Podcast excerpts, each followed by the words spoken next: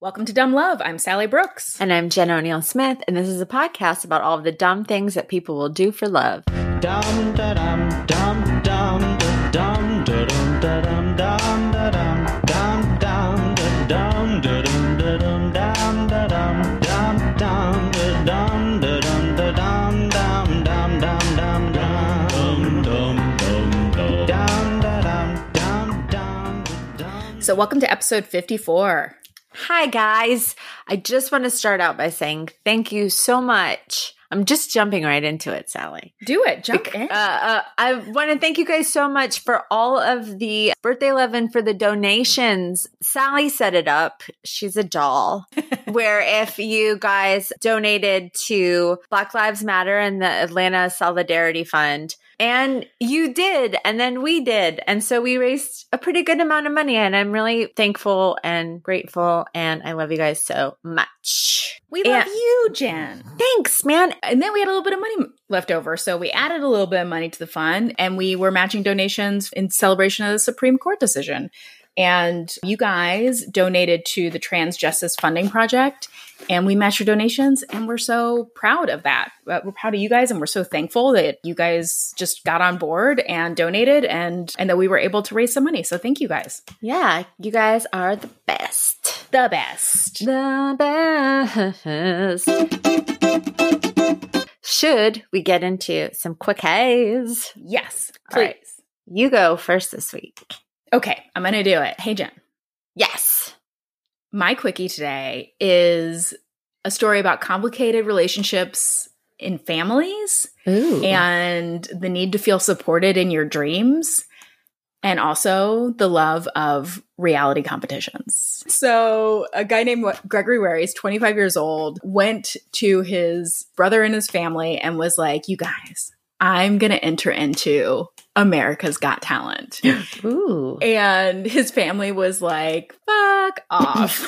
you don't have any talent. We're not paying for you to go to an audition. Whatever. Get out of here. I mean, that sounds harsh, but then when you hear what Greg is like, I think Oh. that you'll be on his Or like side. So what his talent is. I don't, it never says what his talent is. So yeah. Greg gets mad because his family isn't supporting him and he leaves the house. And then his parents leave and Greg comes back and starts screaming at his brother and is just like, You don't believe in me. I can't believe this. I want to win America's Got Talent. And then Greg starts punching his brother. so he Oh. punches his oh. brother into the in the face and then his brother was just like whatever and puts the, greg into a chokehold greg is biting his brother's arm and the, he had the chokehold on so long that actually greg passed out Oh my God. Which i guess is what is supposed to happen in chokehold. Anyway so greg felt greg was passed out. His brother called the police. Greg woke up and left the house and started walking down the street. And so officers found him and they were like your brother called the police. We heard that you really want to be on america's got talent. And like yeah i did punch my brother. I did. And he was like i'm gonna kill him if he files charges because then i won't be able to try out for america's got talent. And they were like, oh my God. they were like, well, he is going to press charges. And so they arrested him. And while he was in the police cru- cruiser, he said, I'm going to kill my brother. I'm going to slit his throat. Oh my God. And he's now being held in jail. What if his talent was murder? he's like, I can't kill him yet. I'm trying. I'm trying to tell you guys what my talent is. Listen to me. Oh my god. So, Dude, that's I guess it's just crazy. to say you should support your siblings' dreams. yeah. Uncle Baby Bobby, we support you. we support you. That's so crazy that we both have reality TV show themed, but mine is so different. So Okay. different. Okay. Well, obviously, if you guys know anything about me, I love a nice, juicy reality show. My information that I got was from a vulture.com article written by Jackson McHenry. So, back on Netflix, back for season two, is a show called Dating Around. I've already watched all of them. and the show what dating around is each episode follows one person that goes on a date with the same exact date with five different people. So it just keeps it's a lot of edits, a lot of cuts. So like this they're at the same table but now it's this person now it's that person then they go here and now it's this person now it's that person so they date like five different people and at the end of the show it's revealed who that person decided to go on a second date with because it shows Uh-huh. them like meeting up to go on the second date. This article is about how on season 1 fan favorite Gurki Basra did find love but Oh. not with any of the five people that she went on the dates with. Uh-huh. and I will tell you why. Okay, this poor girl, this episode, this was from season one, and I remember this episode because I wanted to jump into the screen and beat the shit out of this guy. This poor girl actually endured one of the worst dates that was ever on the show. When she went on a date with this guy, Justin, he was a total douchebag. And he just right out of the gates had like a chip on his shoulder. And then mm-hmm. they sit down just to have pre dinner drinks, even. And he's explaining, he's like mansplaining to her what love is, you know? okay. He was like totally talking down to her and he was berating her.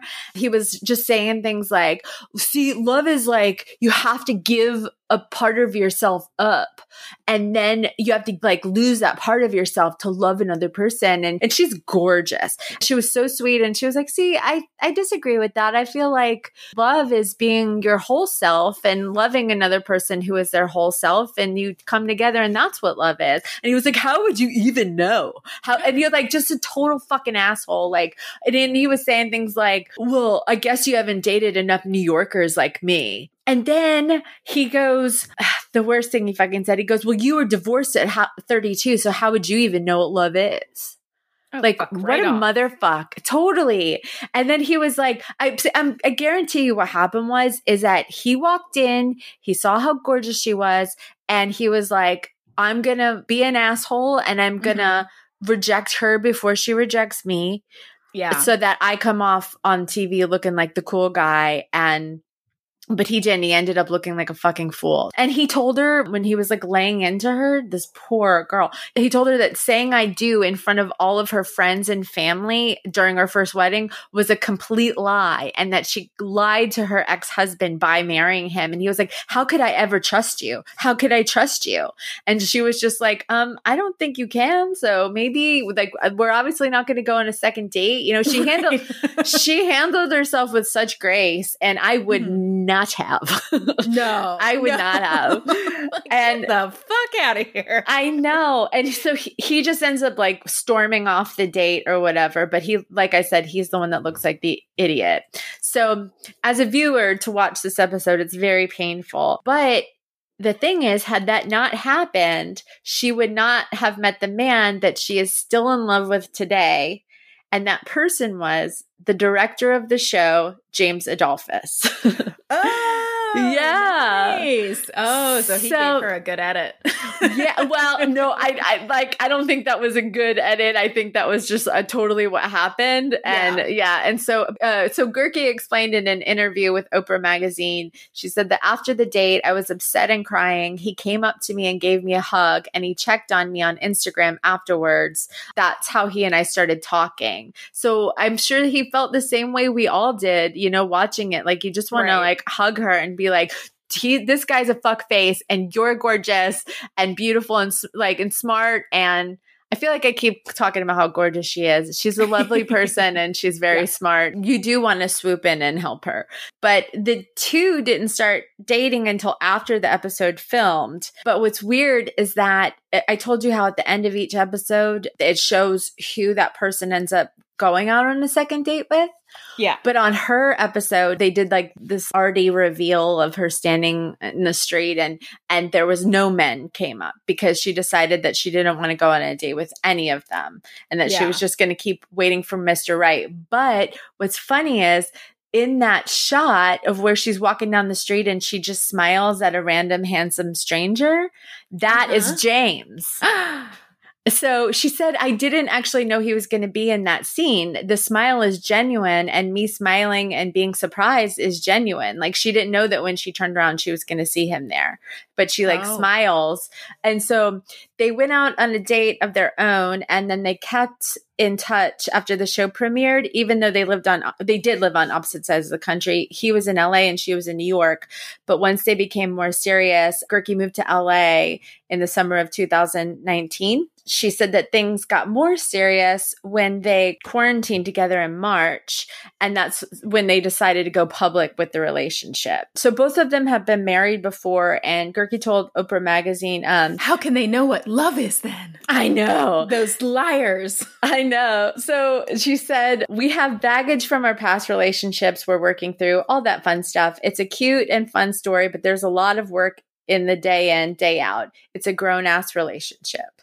And yeah. While that, that that's great and sweet, it does a little bit sound like that is a quarantine quote. you know what I mean? Like she was like, "No, we have some problems," because she was like, they're like smacking the quarantine of being stuck with each other. Every couple is like that right now, but they do love each other, and I think it's a really great little story there. Very interesting, and yet another story about how you can find love on reality television. I mean, Jen, I've never said you could. Hey, Jen, hey, Sally. are you ready for a crazy story? I am very ready for a crazy story. Jen, Like I too much. tell you. like too like you're a little worried about how are Just about kidding. this. Yes. you know, since I know how much you love sports, this is another sports-ish story. Kind of. Okay. Okay. I got my information from an amazing article on ESPN from a writer named Allison Glock, from a Sports Illustrated article by writer Jacob Feldman, and from the Orlando Sentinel by Bianca Prieto. And if you're wondering why I always have so many sports stories, it's because my husband Ben sends them to me. That's why. Nice. Okay, so I just want to give a little warning up front that the top part of this story is a bit brutal.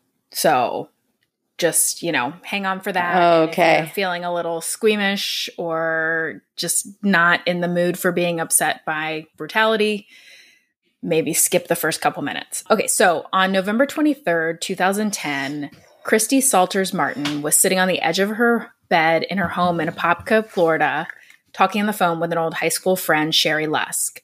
As they ended their call, she laid back on the bed. She had a splitting headache. She just decided to lace up her shoes and go for a run when her husband of 20 years, Jim Martin, walked into the room. And he's holding something behind his back. He says, I need to show you something. And then before she even can respond, he pulls out a nine inch buck knife and stabs her in the torso. oh my God. It's so quick that she doesn't know what happened. He then stabs her three more times in the chest. She falls back and she kicks her legs out at Jim, just trying to fight him however she can. He lunges at her again with the knife. This time he slices her calf all the way to the bone. Oh God. Sorry. So no, it's okay. Okay, so during the struggle, Jim cuts himself with a knife, and when he drops it, Christy tries to escape. But she falls when she gets to the bottom of the bed, and Jim pins her down and starts beating Christy's head on the floor. Ugh. She can feel a gun in his pocket and she grabs for it. The clip falls out of the gun, but Jim manages to grab it, and then he hits her across the face with the gun over and over.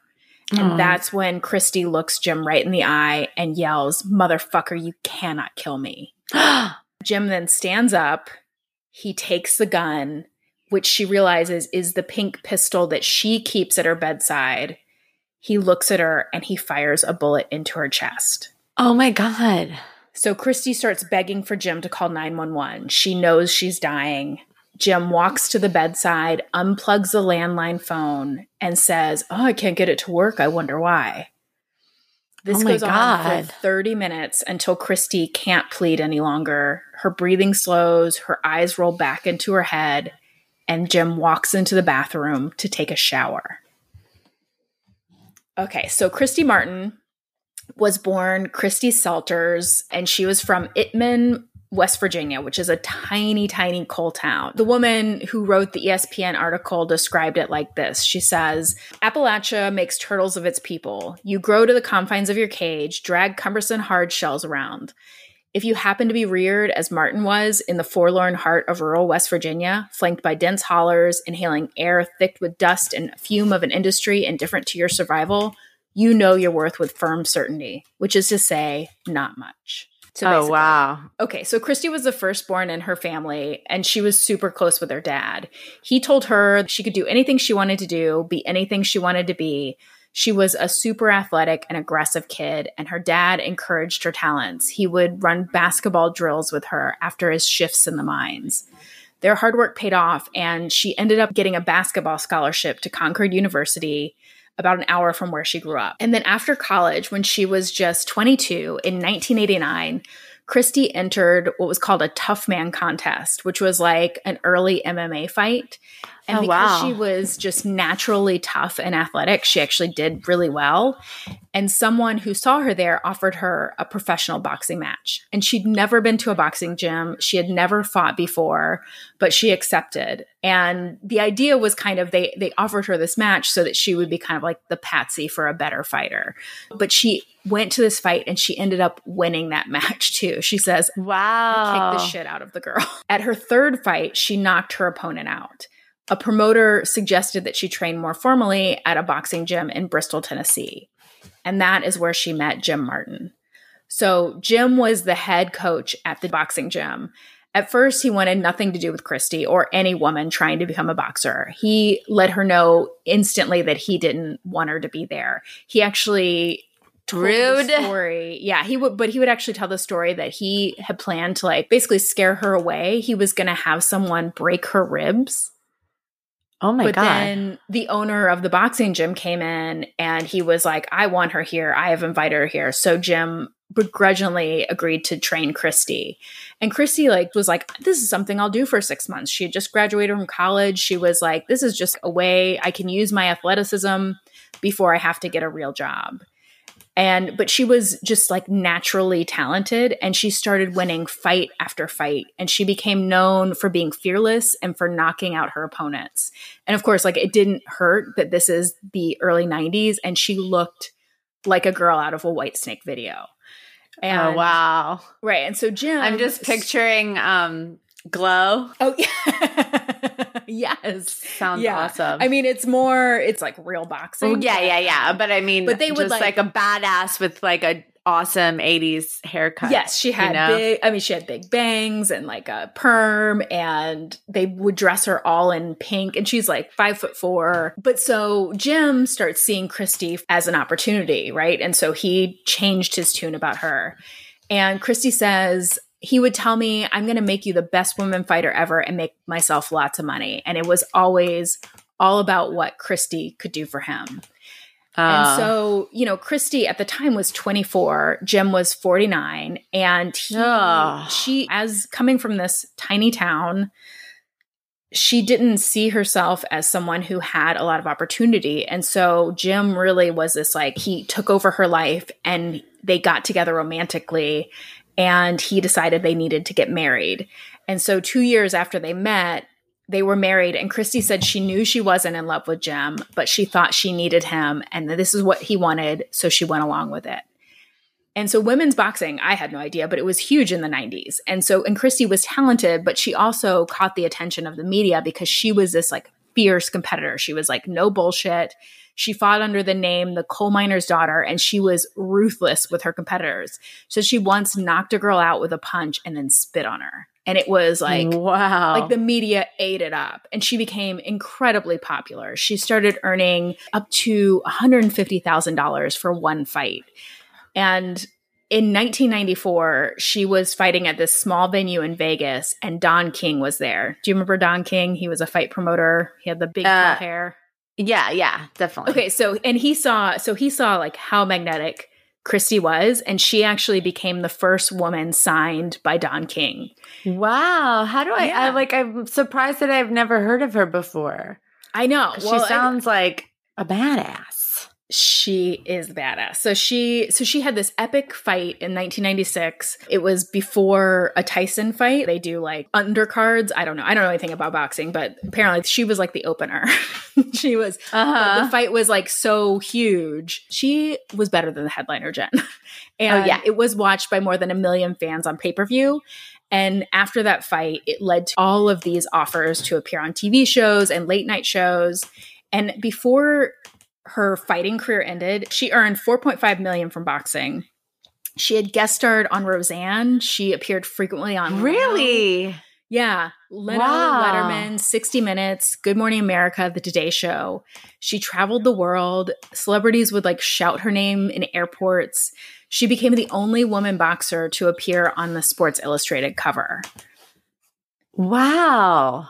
She was yeah, she was And that- huge and she was she was known for knockouts, which really was kind of rare for women boxers. So this is her public view, but then at home Jim had complete control and Christy was living a nightmare. He had isolated her from her family and friends, convincing her that they were all ashamed of her. He told her she was stupid, she was ugly, anything any success was all due to him and every failure was like her fault and he controlled all of her money, but he spent freely on himself, buying himself Harleys and clothes. And he just, he never told her where her money was or how much she had. oh my God. And then he started filming her and he filmed her in sexual positions without her knowledge. he installed secret cameras throughout the house. Holy shit. Yeah, he would hold these photos over her. He would sometimes show them t- to his friends. And he told her that if she ever left him, he would send the video to everyone in her life, including her parents, who are these very religious, small town people. And Oh my God. and Jim had her parents fooled. Like her, her mom, especially, always loved Jim and thought that he was looking after her daughter. She says she had no idea what was going on. And Jim would tell her that if she ever tried to leave, he would kill her. And at first, she didn't think he was serious. But as time went on, she realized that he was. And things got worse as her career, of course, started to wind down. Her contract with Don King ended in 2001. And then she's, you know, she was getting older and she started losing. And by 2006, she was out of the media spotlight. And she started using cocaine, which was supplied by Jim, who was using cocaine to kind of keep her under his thumb. yeah. Like Yeah. because she would probably need to go to him for the Coke. Yes. Yeah, exactly. what a piece of shit. She said that he would dole it out in the mornings to her. And sometimes, if she was still training, like if she had boxing gloves on, he would give it to her so she didn't have to take her boxing gloves off. Like it was totally a tool, right? To just keep her down. So by 2010, she was only fighting occasionally. The money had dried up. And Christy, who had once been the world's best woman boxer, felt hopeless at only 42 years old. Oh my God. But then one day in March 2010, her old friend Sherry Lusk sent her a message on Facebook. It, it popped up like, hey, here's someone you might know. And Sherry says she laughed out loud and then just sent a message to Christy and was like, hey, how are you doing?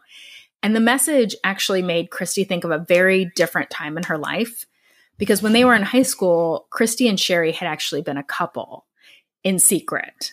It was the 80s in West Virginia, and there was just no way that they could see to be out there. Christy says, I believed in order to have my family, I needed to be with a man. I didn't really have a choice. So Sherry and Christy began texting and calling, and Christy began confiding in Sherry about her marriage and her drug problem. And Christy told Sherry that there was no way she could leave Jim because she wouldn't survive. But reconnecting with Sherry just reminded Christy that there were other options for her. For so long, her whole life had become a tunnel of just Jim. And Mhm. she he had convinced her he was gaslighting her. He was telling her that nobody loved her, that he was the only one who could do anything for her. And, you know, she thought if she left him, he would kill her. But just having this glimpse into another life, she said, okay, I, I started to believe there might be other people who might care for me. So in early November, Christy told Jim that she wanted a divorce, and he was actually surprisingly calm about it. He told her, okay, but let's stay together until your next fight.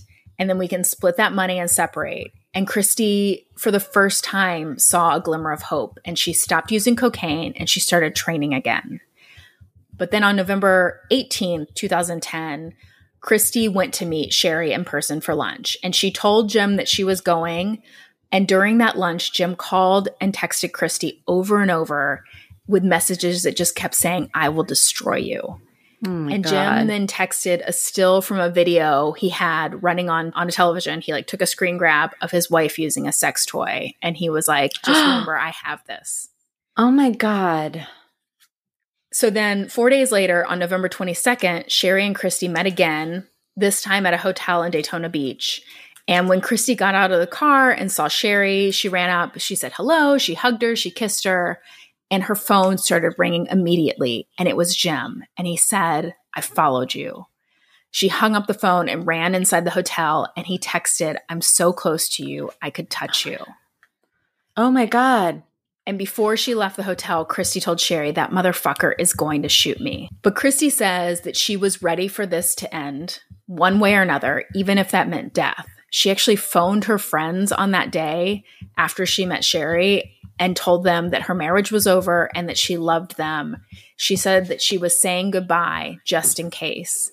So she returned home the next day, November 23rd, and that was when Jim attacked her. Oh my So- God. Uh, Okay, so after Jim stabbed, beat, and shot Christy, he watched as she bled out and then got into the shower, sure that she was dead. But Christy wasn't dead, motherfucker. hell yeah. yeah. Hell She yeah, heard- Christy. Yeah. She heard the water running. Wow. And she knew this was her chance to escape. So she opened her eyes. She forced herself to stand up. She grabbed the pink gun that he had used to shoot her and beat her. And she dragged herself out the front door and down this long, winding driveway to the street. She flagged down a car, and the driver lowered his window. And Christy just said, Please don't let me die. The driver led her into the car and called 911. And she got out just in time because, according to court documents, Jim had gotten into the shower, colored his hair, put on his jewelry and a pair of boxer shorts, and he was going out of the bathroom to search for a clean shirt when he discovered that Christy was gone. And so he ran out to the driveway wearing only his underwear. And just as he got out there, he sees the car that Christy was in driving away and disappearing, disappearing down the street. So when Christy got to the emergency room, it took two hours for doctors to stabilize her. Her lung was punctured in two places. Um, and then, as soon as they could, a medical team life flighted her to a larger trauma hospital Wow. in Orlando, where surgeons stitched her leg back together, warning her that she might never walk again. They sewed the lacerations on her head, her side. Her ear had become unattached. And so they Oh, no. reattached her ear. And then the bullet in her chest would actually stay put for a couple more weeks until the police needed to take it out for evidence. They say that she was in the hospital for seven days. And then on the eighth day, she went to the gym. oh my God. Yeah. So Jim was actually caught four days later hiding in a neighbor's shed. And at his trial, Christy testified about every horrible thing that had happened in her 18 year marriage. She finished her testimony. She hopped down from the stand and she hadn't seen Jim since the day that he attacked her. And as she got off the stand, she made a beeline and she leaned over. She looked him right in the eyes and she said, I hope you rot in hell, you motherfucker. And then she walked out of the courtroom. Oh my God. I know. So Jim took the stand. He said he didn't stab his wife, he didn't shoot her, he didn't cut her calf. He claimed that the gun misfired during a struggle. And the prosecutor was like, So your theory is a bullet magically ricocheted down, cut her calf in half, bounced back, and just happened to end up in the middle of her chest.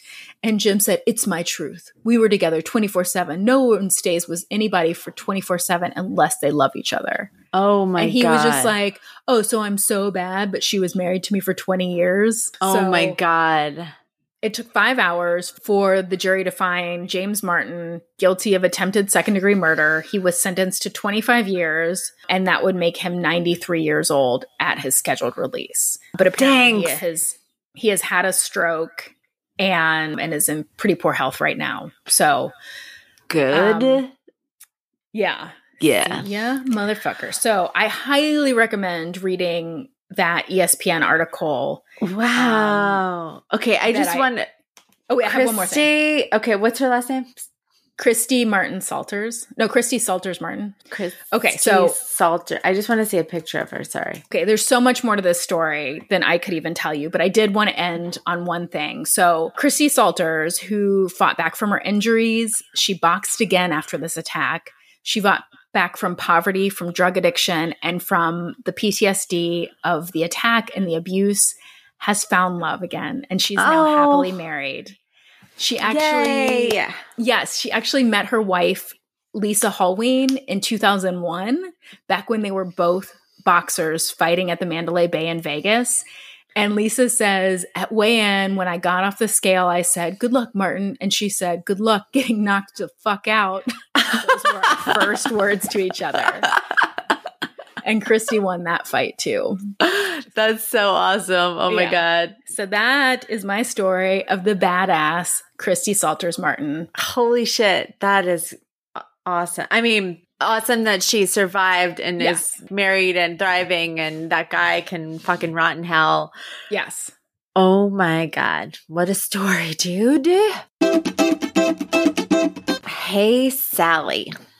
Yes, John. Are you ready for a nice, beautiful love story about love? I love love stories about love. I love this story. This is um, an article for Vogue magazine written by Adelie Gimmel. This is a love story about Carrie Ann and Michael Gordon. Carrie Ann is an OBGYN MD, which is a medical doctor. Um, yeah, she's very fancy. Um, she's originally from Jamaica, and Michael is a wireless deployment manager, and he's originally from Pennsylvania. And the one thing that the two of them, Jen, let me um, ask you this. Yeah, What do you think a wireless deployment manager is? you know? I have no idea. I mean, I'm just just like- I don't know. Throws wires to the wind and is like, just get out there, Get out there and be the best wires you can be. do what you need to do, live your life, wires. Actually, it's wireless, so we're both idiots. oh, was that not clear So before? now, now I really don't know what he does, but I'm sure it's very important. Important. I'm sure it's very important work. Um, sounds lovely. So, yes. I mean, he's he's with the doctor. yeah, he's with a doctor. Uh, the one thing that they both really had in common, have in common, is that they're both super passionate about fitness, and that's how they first met. They met at a gym in uh, Philadelphia, and uh, Michael says, "When I met Carrie, I knew that was a person I would love to get to know. Her energy, her aura, there was something about her. He said, I knew that if I had this person around, my life would be good.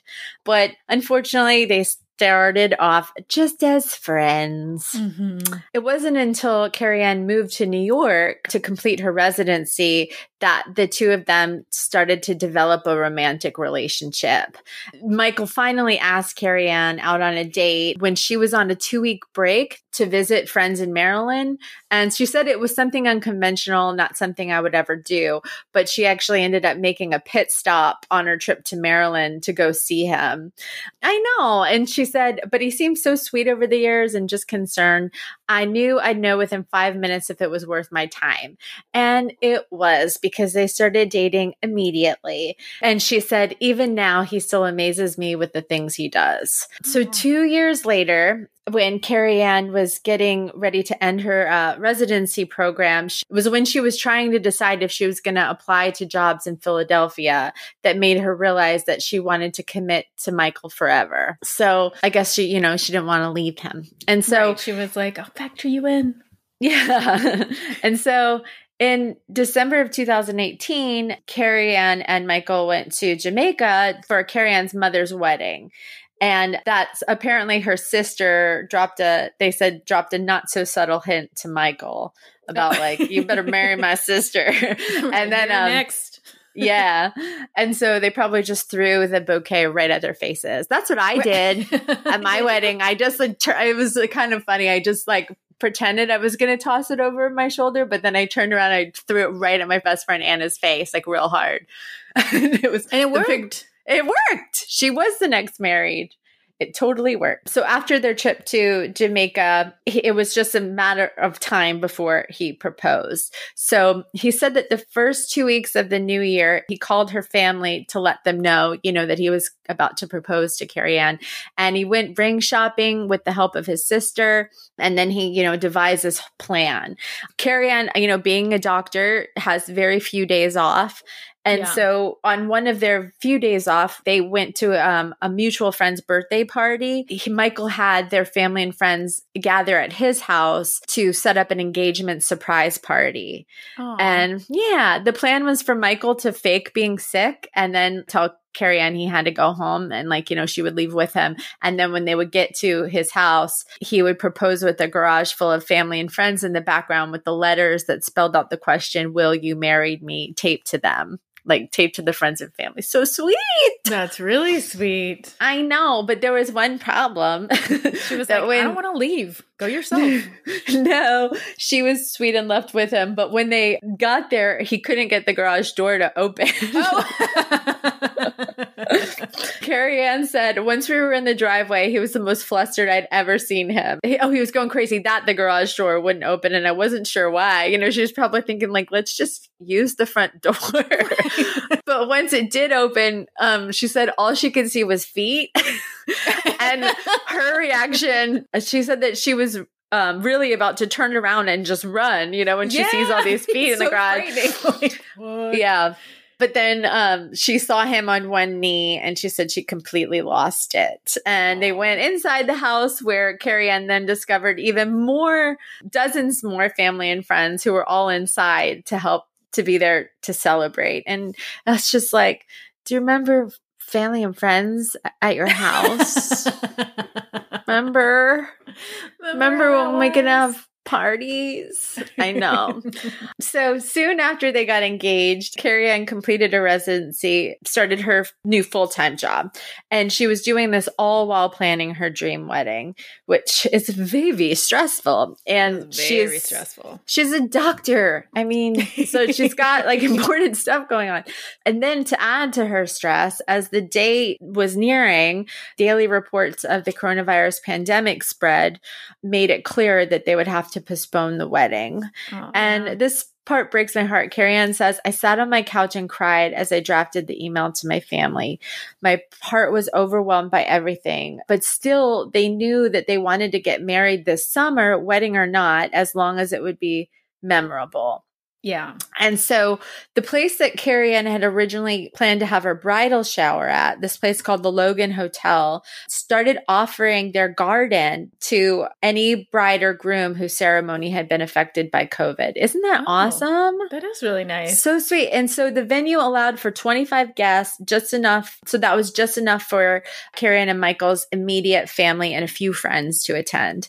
So the hotel only had two dates available, and the couple decided that I'll take, we'll take June 6th. And mm-hmm. so even with something so short notice, Carrie Ann still was like, I'm going to make this still the most beautiful, elegant, and memorable wedding. And so it was important to them that they maintained their original theme, which was clean and pristine. They wanted everything to be classy, simple, and elegant. So she got a photographer from Maryland. Um, Her flowers were super important to her. She said that that was the biggest part of her bill, uh, which I understand. You know, if you can't have the dream flowers Yeah, are yeah. important and you know you want to make a beautiful environment and so she said she was nervous that the chairs would look too sparse and scattered because all of the seating had to be six feet apart for the guests. right.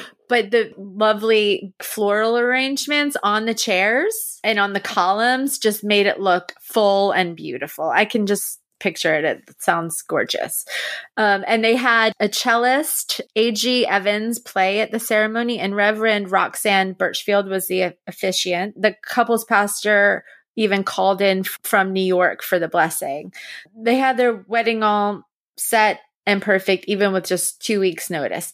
Uh, but Carrie Ann's dress was still overseas, the one that she had originally ordered. So Right. for, she went to a local boutique called So Pretty Bridal Studio for what they call a Hail Mary. You know, she was like doing a- after a 12 hour shift at work, which being a doctor, you can imagine during COVID was very stressful. right. Um, she went in for a four hour fitting. I mean, she said, like, I didn't even know my style or what I would feel comfortable in. And she bought a dress. And then as soon as she left the boutique around midnight, she immediately texted them and was like, I don't want this dress anymore.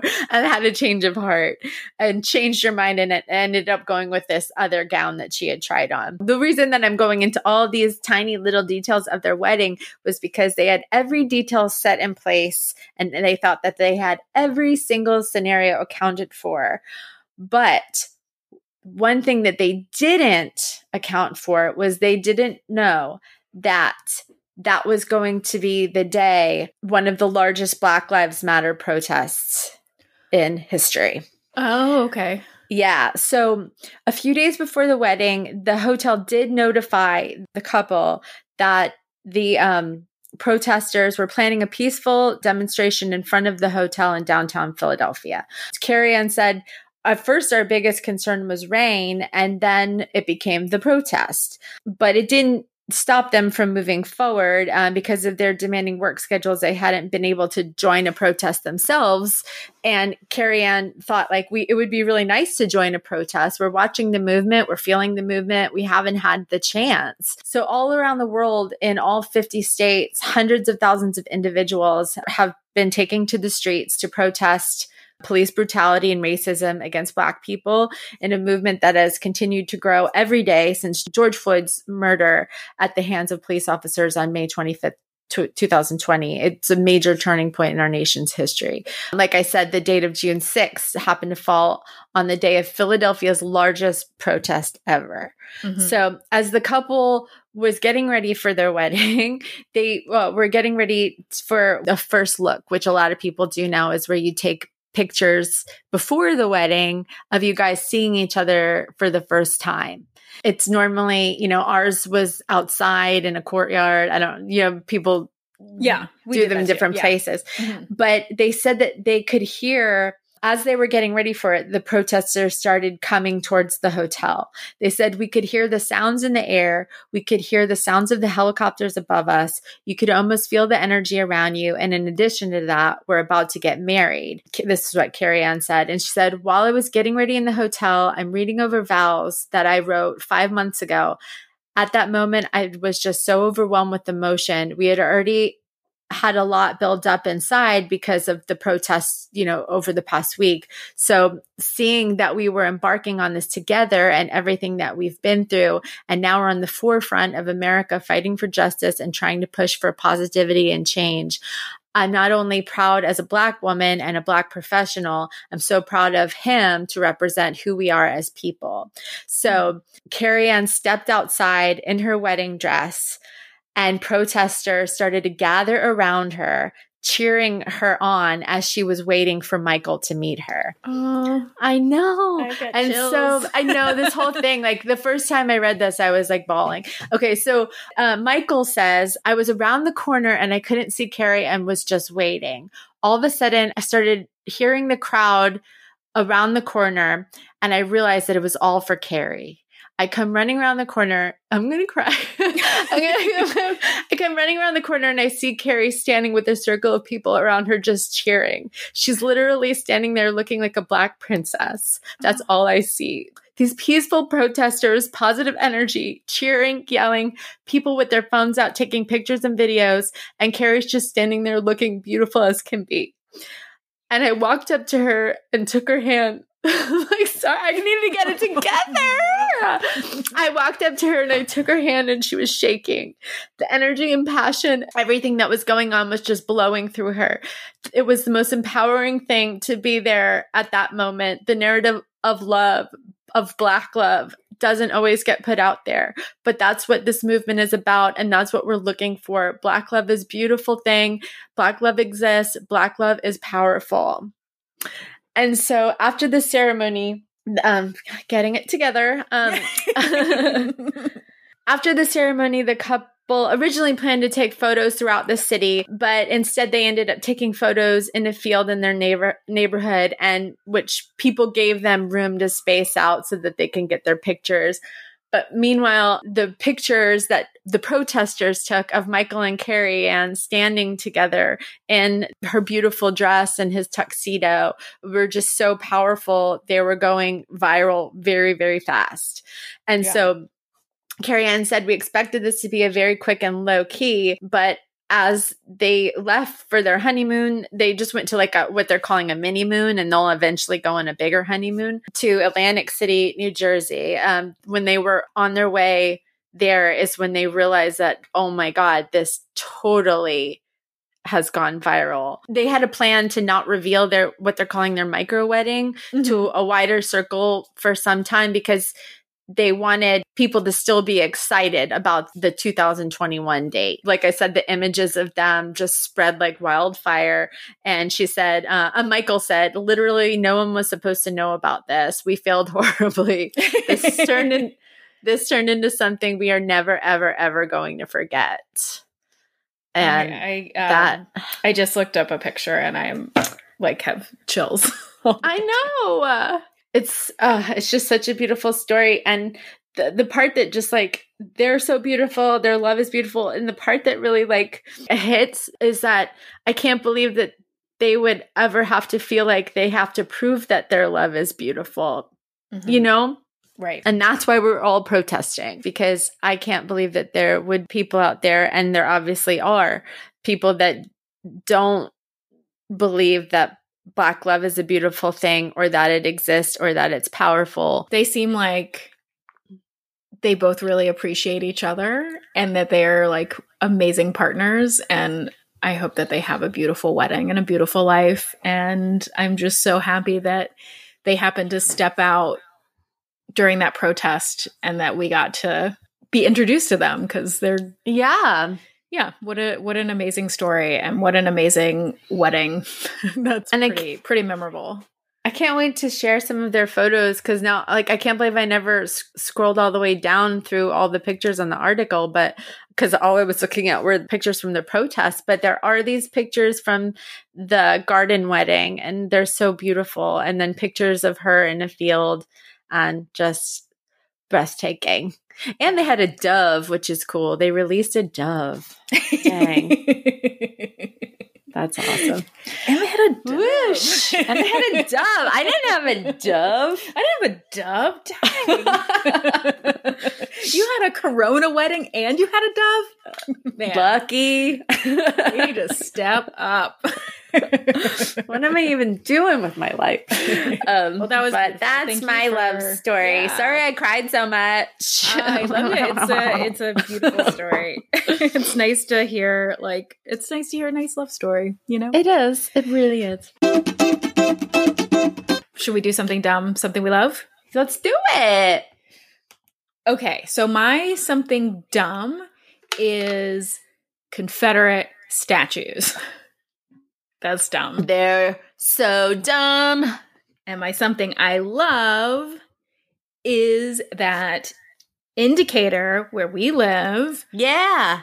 Last night, there has been a statue. It's this huge obelisk that has been a, com- a Confederate monument that has stood in Decatur Square, which is uh, the middle of our little little town. You know, people have been trying to get it to come down, and there is all this it, in Georgia. It's super hard to remove monuments by law because we live in a racist ass state. But last night, the monument came down. Hell yeah. And, I'm just I'm just really happy. It couldn't, you know, it happened on Juneteenth and as when we're recording this. And it just is uh it's really it's powerful to show what the community can do when they come together and as a force for good. And it was it's really amazing. So I'm just I'm happy for that. I'm happy for I hope that next we get to Stone Mountain. Yeah. Me too. If you But, guys um, don't know what Stone Mountain is, which I didn't before I moved here, it's literally uh, some Confederate generals carved into a fucking mountain like they're Rushmore. And, people right go and watch a light, a laser light show displayed on it Yeah, it's like a it's like a uh, amusement park kind of place. Like people go Yeah. hike there, whatever, and it's crazy. I've never we've never been. Ben and I are just like, I can't believe this is a place that's ten minutes from our house in Atlanta. It's a disgrace, and um, and I hope that's next. I hope that motherfucker just gets Me. lasered Too. right off. Okay, Who would should we laser on Ooh. instead? Who would Dolly you want Parton? to see up there? Dolly Parton is a great choice. oh, J- Jason Bateman, Barack Obama, Motherfucking Steve Harvey. Steve Harvey. Yes. I have been I'm sorry I for the number of times I said motherfucker this episode. I She's just- fired up.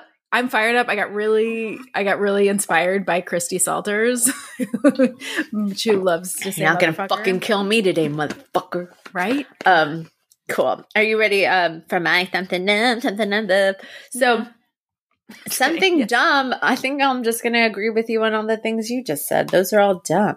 Yeah. Um, dumb. and what's dumb, I guess, antiquated. The something I love is there is this new show on HBO. It's called We're Here. Have you heard of it? I have not. It's okay. So it is uh, a show where three drag queen. Um, so Bob the drag queen, Shangela, and Eureka from RuPaul's Drag Race. Do you watch it? I don't. You know I watch all this stuff. so they go into small towns and usually very conservative small towns and they help people do i guess they put together a, a drag show and they help people that do drag that have either wanted to come out or wanted to express themselves more or wanted to show solidarity for their child who is gay. It's a really great amazing like you'll laugh you'll cry. I cried a lot. Something's wrong with me this week. I'm just crying.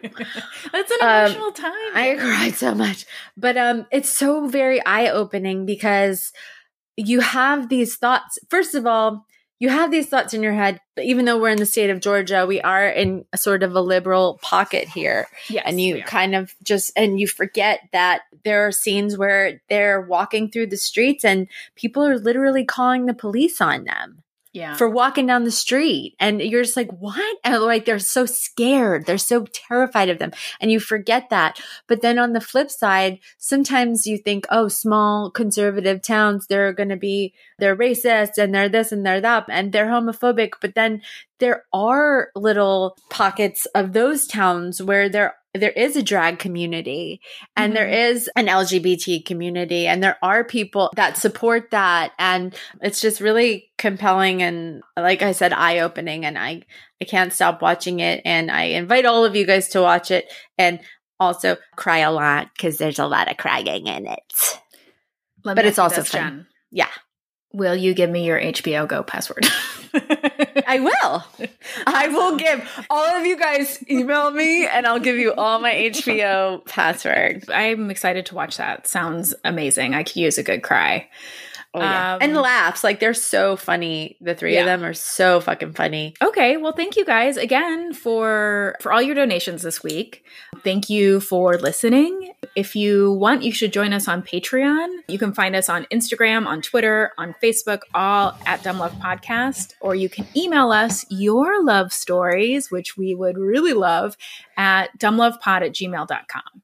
Yeah, do those things. And also stay at home or go outside with a face mask on and social distantly do something dumb for love.